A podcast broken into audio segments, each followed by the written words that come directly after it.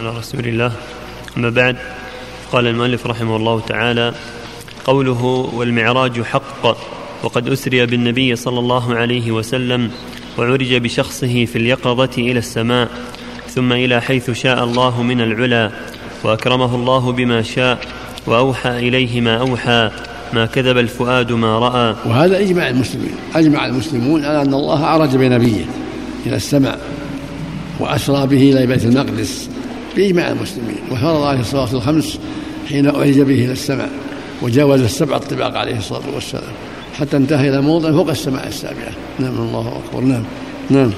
فصلى الله عليه في الآخرة والأولى. المعراج مفعال من العروج أي الآلة التي يعرج فيها أي يصعد وهو بمنزلة السلم. لكن لا نعلم كيف هو. وحكمه كحكم غيره من المغيبات نؤمن به ولا نشتغل بكيفيته. وقوله وقد أسري بالنبي صلى الله عليه وسلم. أن الله عرج به على ظهر البراق مع جبرائيل واستفتح السماوات ومعه جبرائيل على البراق. نعم الله أكبر نعم. وقوله وقد أسري بالنبي صلى الله عليه وسلم بشخصه في اليقظة اختلف الناس في الإسراء فقيل كان الإسراء بروحه ولم يفقد جسده. نقله ابن إسحاق عن عائشة ومعاوية رضي الله عنهما ونقل عن الحسن البصري نحوه. لكن ينبغي أن يعرف الفرق بين أن يقال كان الإسراء مناما وبين أن يقال كان بروحه دون جسده وبينهما فرق عظيم. فعائشة ومعاوية رضي الله عنهما لم يقولا كان مناما وإنما قال أسري بروحه ولم يفقد جسده. وفرق ما بين الأمرين إذ ما يراه النائم قد يكون قد يكون أمثالا مضروبة للمعلوم في الصورة المحسوسة فيرى كأنه قد عرج به إلى السماء وذهب به إلى مكة وروحه لم تصعد ولم تذهب وإنما ملك الرؤيا ضرب له المثال فما أراد أن الإسراء كان مناما وإنما أراد أن الروح ذاتها أسري بها ففارقت الجسد ثم عادت إليه. ويجعلان, ويجعلان هذا من خصائصه فإن غيره لا تنال ذات الحق أنه أسري بجسده صلى الله عليه وسلم وروحه على البراق إلى بيت المقدس ثم إلى السماء يقظة لا مناما هذا عليه جمهور أهل العلم. وهو العقيدة الصحيحة أن الله أسرى بجسده يقظة لا مناما إلى بيت المقدس ثم إلى السماء حتى عرج به إلى السماوات واستفتح السماوات كلها ومعه جبرائيل. حتى جاوز السابعة ثم تكلمه الله جل وعلا وفرض عليه الصلاة الخمس خمسين فلم يزل يراجع ربه حتى جعلها خمسا سبحانه فضلا منه وإحسانا جل وعلا. ونادى منادي بالسماء إني قد أمضيت فريضتي وخففت عن عبادي. نعم. ويجعلان هذا من خصائصه فإن غيره لا تنال ذات روحه الصعود الكامل إلى السماء إلا بعد الموت. وقيل كان الإسراء مرتين مرة يقظة ومرة مناما. وأصحاب هذا القول كأنهم أرادوا الجمع بين حديث شريك وقوله ثم استيقظت وبين سائر الروايات. وكذلك منهم من قال بل كان مرتين مرة قبل الوحي ومرة بعده. ومنهم من قال بل ثلاث مرات مرة قبل الوحي ومرتين بعده. وكلما اشتبه عليهم لفظ زادوا مرة للتوفيق وهذا يفعله ضعفاء أهل الحديث وإلا فالذي عليه أئمة النقل أن الإسراء كان مرة واحدة بمكة بعد البعثة قبل الهجرة بسنة وقيل بسنة وشهرين ذكره ابن عبد البر.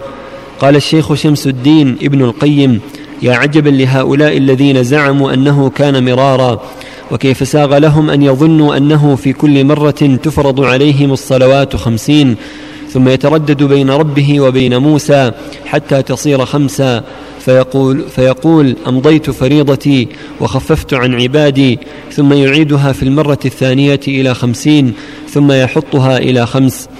يعني هذا كله غلط مثل ما قال ابن القيم رحمه الله غلط. الصواب انه مرة واحدة يستعد به إلى السماء إلى بيت المقدس ثم يعرج به إلى السماء وفرض الله عليه الصلاة الخمس خمسين ثم لم يزل يتردد بين موسى وبين ربه حتى جعلها خمسا. هذا هو الحق الذي عليه جمهور أهل العلم جمهور أهل النقل وأئمة الحديث أنه مرة واحدة فقط من بيت من مكة قبل الهجرة. أسري به مكة قبل الهجرة على البراق إلى بيت المقدس ثم أسري به إلى السماء. واستفتح له جبرائيل السماوات السبع وقابل فيها آدم في السماء الدنيا وعيسى وهي في السماء الثانية ويوسف في السماء الثالثة وإدريس في السماء الرابعة وهارون في السادسة وموسى في السا... وهارون في الخامسة وموسى في السادسة وإبراهيم في السابعة عليهم الصلاة والسلام. وسمع الله وأسمعه الله كلامه قال جل وعلا حتى خفف عن أمته وجعلها خمسا بدل خمسين. نعم. رحمة من الله وفضلا منه سبحانه وتعالى. وما ومن أدى الخمسة واتقى ربه في ذلك كتب الله له أجر الخمسين الحسنة بعشر أمثالها. نعم. وتضاعف الله أكبر. نعم. نعم. نعم. الله أكبر. نعم. وقد غلط الحفاظ شريكا في ألفاظ من حديث الإسراء ومسلم أورد المسند منه. رواية شريك في ثم استيقظت. وهم من شريك. وإنما وعي به يقظة لا منام اللهم صل عليه وسلم. نعم.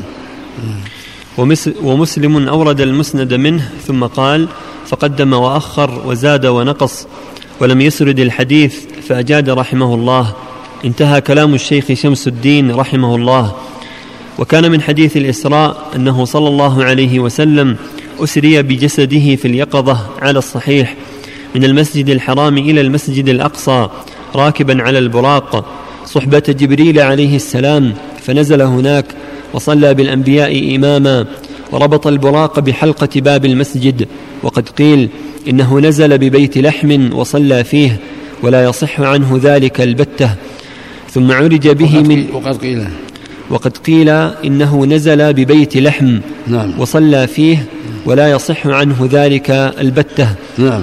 ثم عرج به من بيت المقدس تلك الليلة إلى السماء الدنيا فاستفتح له جبريل ففتح له. فرأى هناك آدم أبا البشر فسلم عليه فرحب به ورد عليه السلام وأقر بنبوته ثم عرج به إلى السماء به وقال مرحبا بالابن الصالح والنبي الصالح. الله. هذا هكذا آدم رحب بمحمد عليه الصلاة مرحبا بالابن الصالح والنبي الصالح. والبقية قالوا مرحبا بالنبي الصالح والأخ الصالح ما عدا إبراهيم. قال بالنبي الصالح والنبي والابن الصالح فآدم وإبراهيم بالابن الصالح والنبي الصالح. وأما عيسى ويحيى ويوسف وإدريس وهارون وموسى فرحبا به قائلين مرحبا بالنبي الصالح والأخ الصالح. نعم. الله وسلم صل عليه وسلم اللهم صل عليه وسلم. نعم. بين أنها فوق الحمار ودون الفرس. خطوه عند انتهى طرفه. سرعة زائدة. الله أكبر. نعم. الله أكبر. ثم عرج به إلى السماء الثانية فاستفتح له فرأى فيها يحيى بن زكريا وعيسى بن مريم فلقيهما فسلم عليهما فرد عليه السلام ورحب به وأقر بنبوته. ثم عرج به إلى السماء الثالثة فرأى فيها يوسف فسلم عليه فرد عليه السلام ورحب به وأقر بنبوته ثم عرج به إلى السماء الرابعة فرأى فيها إدريس فسلم عليه ورحب به وأقر بنبوته ثم عرج به إلى السماء الخامسة فرأى فيها هارون بن عمران فسلم عليه ورحب به وأقر بنبوته ثم عرج به إلى السماء السادسة فلقي فيها موسى فسلم عليه ورحب به وأقر بنبوته فلما جاوزه بكى موسى فقيل له ما يبكيك؟ قال أبكي لأن غلاما بعث بعدي يدخل الجنة من أمته أكثر مما يدخلها من أمتي ثم عرج به إلى السماء السابعة فلقي فيها إبراهيم فسلم عليه ورحب به وأقر بنبوته ثم رفع إلى سدرة المنتهى ثم رفع له البيت المعمور ثم عرج به إلى الجبار جل جلاله وتقدست أسماؤه فدنا منه حتى كان قاب قوسين أو أدنى فأوحى إلى عبده ما أوحى وفرض عليه خمسين صلاة فرجع حتى مر على موسى فقال بما أمرت؟ قال بخمسين صلاة فقال إن أمتك لا تطيق ذلك ارجع إلى ربك فاسأله التخفيف لأمتك فالتفت إلى جبريل كأنه يستشيره في ذلك فأشار أن نعم إن شئت. فعلى به جبريل حتى أتى به الجبار تبارك وتعالى وهو في مكانه. هذا لفظ البخاري في صحيحه. وفي بعض الطرق فوضع عنه عشرا ثم نزل حتى مر بموسى فأخبره فقال ارجع إلى ربك فاسأله التخفيف. فلم يزل يتردد بين موسى وبين الله تبارك وتعالى حتى جعلها خمسا فأمره موسى بالرجوع وسؤال التخفيف فقال قد استحييت من ربي ولكن أرضى وأسلم. فلما نفذ نادى مناد قد أمضيت فريضتي وخففت عن عبادي. وقد تقدم ذكر اختلاف الصحابة في رؤيته صلى الله عليه وسلم. وقد تقدم ذكر اختلاف الصحابة في رؤيته صلى الله عليه وسلم ربه عز وجل بعين رأسه وأن الصحيح أنه رآه بقلبه ولم يره بعين رأسه. وقد تقدم ذكر اختلاف الصحابة في رؤيته صلى الله عليه وسلم نعم. ربه عز وجل بعين رأسه وأن الصحيح أنه رآه بقلبه نعم ولم أنه يرآه بقلبه لا بعينه. أما العين فلا يراه أحد في الدنيا وإنما هو في الآخرة. ولهذا لما سئل قال عليه الصلاة والسلام نور أن اراه وقال نور رأيت نورا. وصح عنه صلى الله عليه وسلم قال واعلموا أنه لن يرى أحد منكم ربه حتى يموت. هو يرى يوم القيامة وفي الجنة يراه المؤمنون. أما في الدنيا لا يراه أحد. لما طلب موسى الرؤية وقال الله له انظر فلما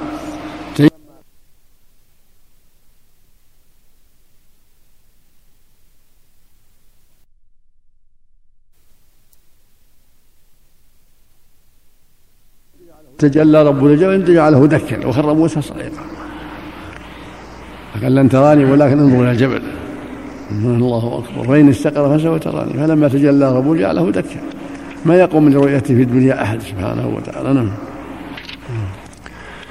وأن الصحيح أنه رآه بقلبه ولم يره بعين رأسه وقوله ما كذب الفؤاد ما رأى ولقد رآه نزلة أخرى.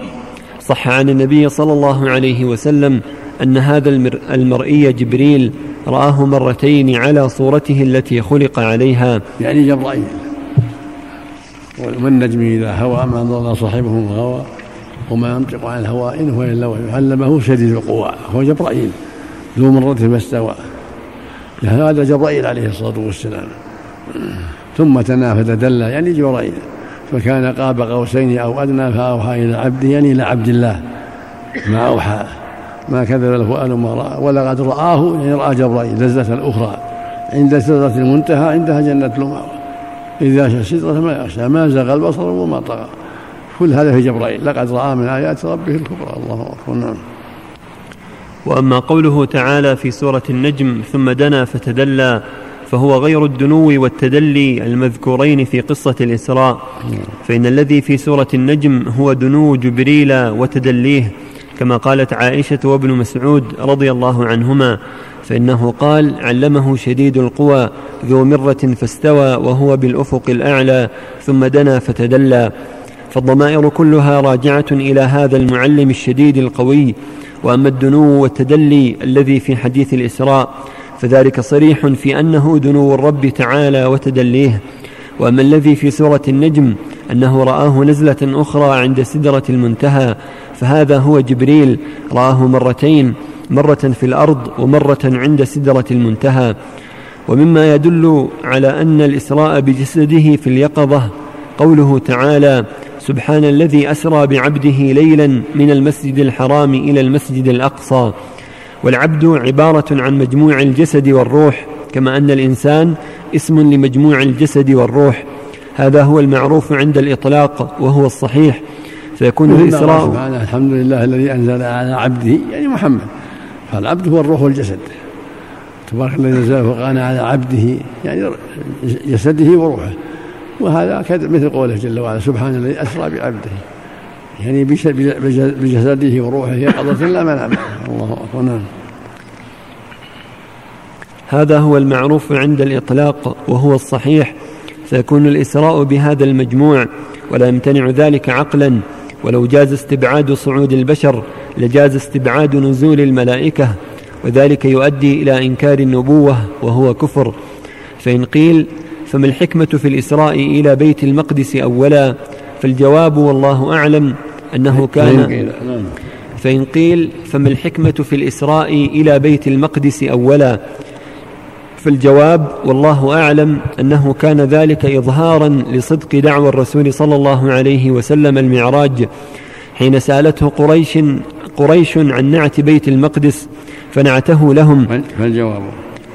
فالجواب والله أعلم أنه كان ذلك إظهارا لصدق دعوى الرسول صلى الله عليه وسلم المعراج حين سألته قريش عن نعت بيت المقدس فنعته لهم وأخبرهم عن عيرهم التي مر عليها في طريقه ولو كان عروجه إلى السماء من مكة لما حصل ذلك إذ لا يمكن اطلاعهم على ما في السماء لو أخبرهم عنه وقد اطلعوا على بيت المقدس فأخبرهم بنعته.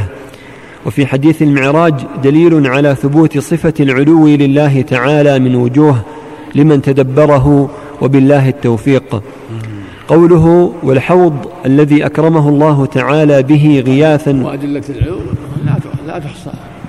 أدلة العلو كثرة لا تحصى من القرآن والسنة. كلها دالة على علو الله جل وعلا وأنه فوق العرش. والإسراء والعروج من الأرض إلى السماء دليل على العلو وأنه فوق جل وعلا. كما قال تعالى تعرج الملائكة والروح إليه في يوم كان مقداره ألف سنة. في يوم كان مقداره خمسين ألف سنة فاصبر صبرا جميلا. وهكذا قوله جل وعلا إليه يصعد الكلم الطيب والعمل الصالح يرفعه قول في قصة عيسى بل رفعه الله إليه. قوله جل وعلا وهو العلي العظيم. الحكم لله العلي الكبير. سبحان ربي الأعلى سبح اسم ربك الأعلى.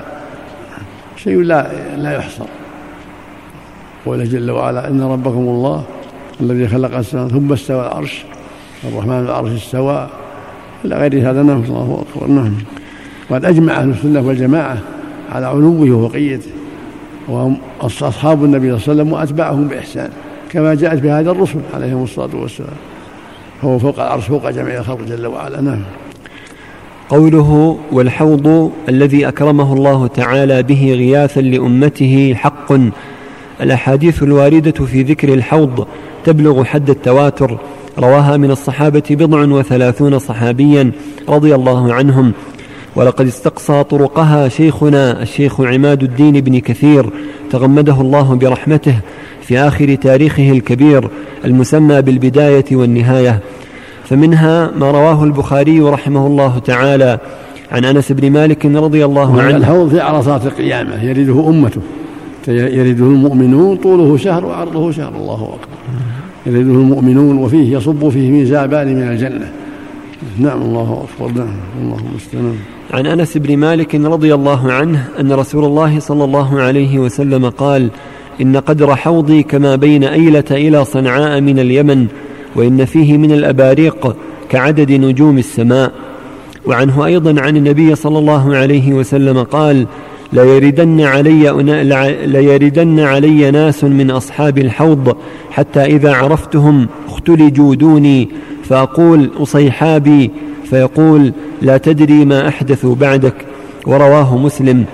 وروى الإمام أحمد عن أنس بن مالك رضي الله عنه قال أغفى رسول الله صلى الله عليه وسلم إغفاءه فرفع رأسه متبسما إما قال لهم وإما قالوا له لم ضحكت؟ فقال رسول الله صلى الله عليه وسلم إنه نزلت علي انفا سورة فقرأ بسم الله الرحمن الرحيم إنا أعطيناك الكوثر حتى ختمها ثم قال هل تدرون ما الكوثر؟ قالوا الله ورسوله أعلم. قال هو نهر أعطانيه ربي عز وجل في الجنة عليه خير كثير ترد عليه أمتي يوم القيامة. هو نهر هو نهر هو نهر أعطانيه ربي عز وجل في الجنة عليه خير كثير ترد عليه أمتي يوم القيامة. آنيته عدد الكواكب يختلج العبد منهم فأقول يا رب إنه من أمتي فيقال إنك لا تدري ما أحدثوا بعدك. ورواه مسلم ولفظه هو نهر وعدنيه ربي عليه خير كثير هو حوض ترد عليه أمتي يوم القيامة والباقي مثله. ومعنى ذلك أنه يشخب فيه ميزابان من ذلك الكوثر إلى الحوض والحوض في العرصات قبل الصراط لأنه يختلج عنه ويمنع منه أقوام قد ارتدوا على أعقابهم ومثل هؤلاء لا يجاوزون الصراط. وروى البخاري ومسلم. وهذا دليل على أن المرتدين ليسوا من أمته خرجوا عن أمته وعن دينه الذين ارتدوا بعد وفاته صلى الله عليه وسلم وقاتلهم الصحابة. منهم من أسلم ومنهم من قتل على ردته. يزادون عن حوضه ولا يشربون لردتهم. ولهذا يقال له إنهم لم يزالوا مرتدين منذ فرقتهم ويزادون عن حوضه عليه الصلاة والسلام. ولا يرده إلا المؤمنون. نعم. الله وروى البخاري ومسلم عن, جند عن جندب بن عبد الله البجلي رضي الله عنه قال سمعت روى البخاري نعم. وروى البخاري ومسلم عن جندب بن عبد الله البجلي نعم. رضي الله عنه قال سمعت رسول الله صلى الله عليه وسلم يقول أنا فرطكم على الحوض. نعم. يقول أنا فرطكم على الحوض والفرط الذي يسبق إلى الماء. وروى البخاري عن سهل بن سعد الأنصاري رضي الله عنه. قال قال رسول الله صلى الله عليه وسلم إني فرطكم على الحوض. اللهم صل عليه من مر علي شرب ومن شرب لم يظمأ أبدا. لا يردن علي أقوام أعرفهم. أنا, أنا فرطكم على الحوض. نعم. قال سمعت رسول الله صلى الله عليه وسلم يقول. أنا فرطكم على الحوض والفرط الذي يسبق إلى الماء. وروى البخاري عن سهل بن سعد الأنصاري رضي الله عنه يعني قال يتقدمه صلى الله. عليه وسلم أول من يرد على الماء وبعده أمة ترد عليه. وهذا الحوض طوله شهر وعرضه شهر في الأرض. يصب فيه ميزابان من الكوثر من الجنة. الله المستعان الله أكبر. الله يجعلنا وإياكم ممن يرد الله, الله أكبر. نعم. نعم. إلا إلا من ارتد إلا المرتدين.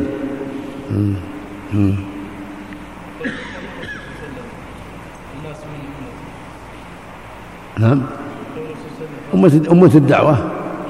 كل الدنيا أمته. كل بني آدم أمته. اللي بعد بعد ما بعثه صلى الله عليه وسلم. هذا المرض أمة الدعوة.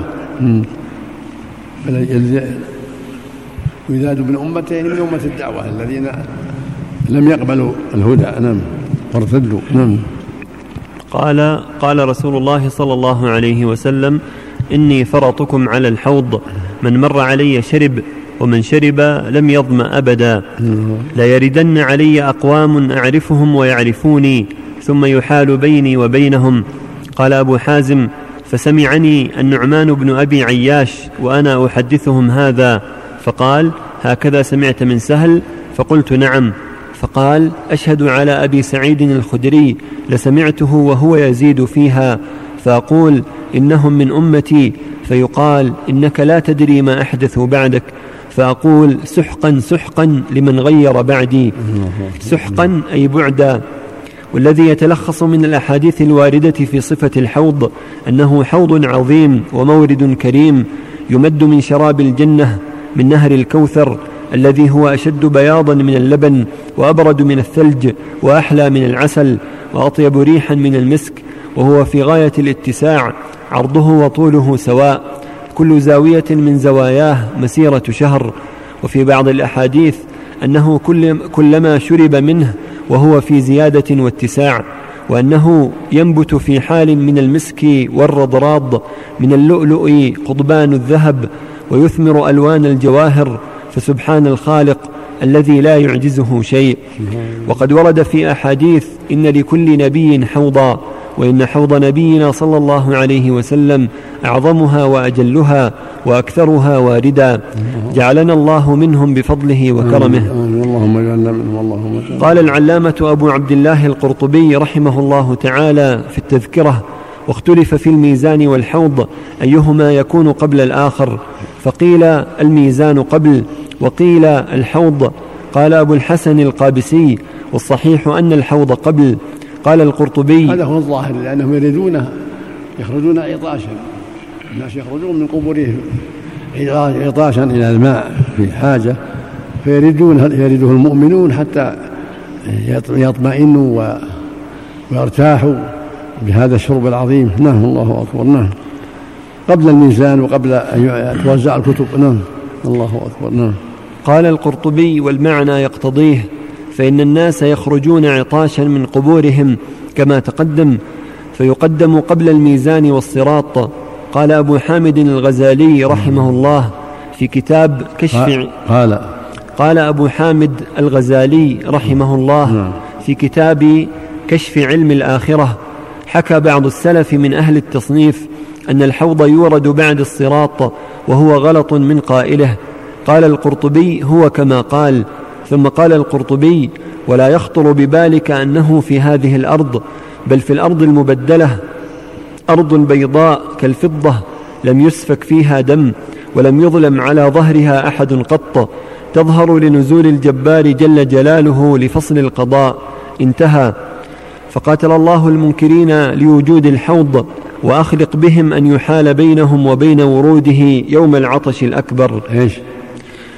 فقاتل الله المنكرين لوجود الحوض نعم نعم. وأخلق بهم أن يحال بينهم وبين وروده يوم العطش الأكبر. الله المستعان الله الأذان يا شيخ.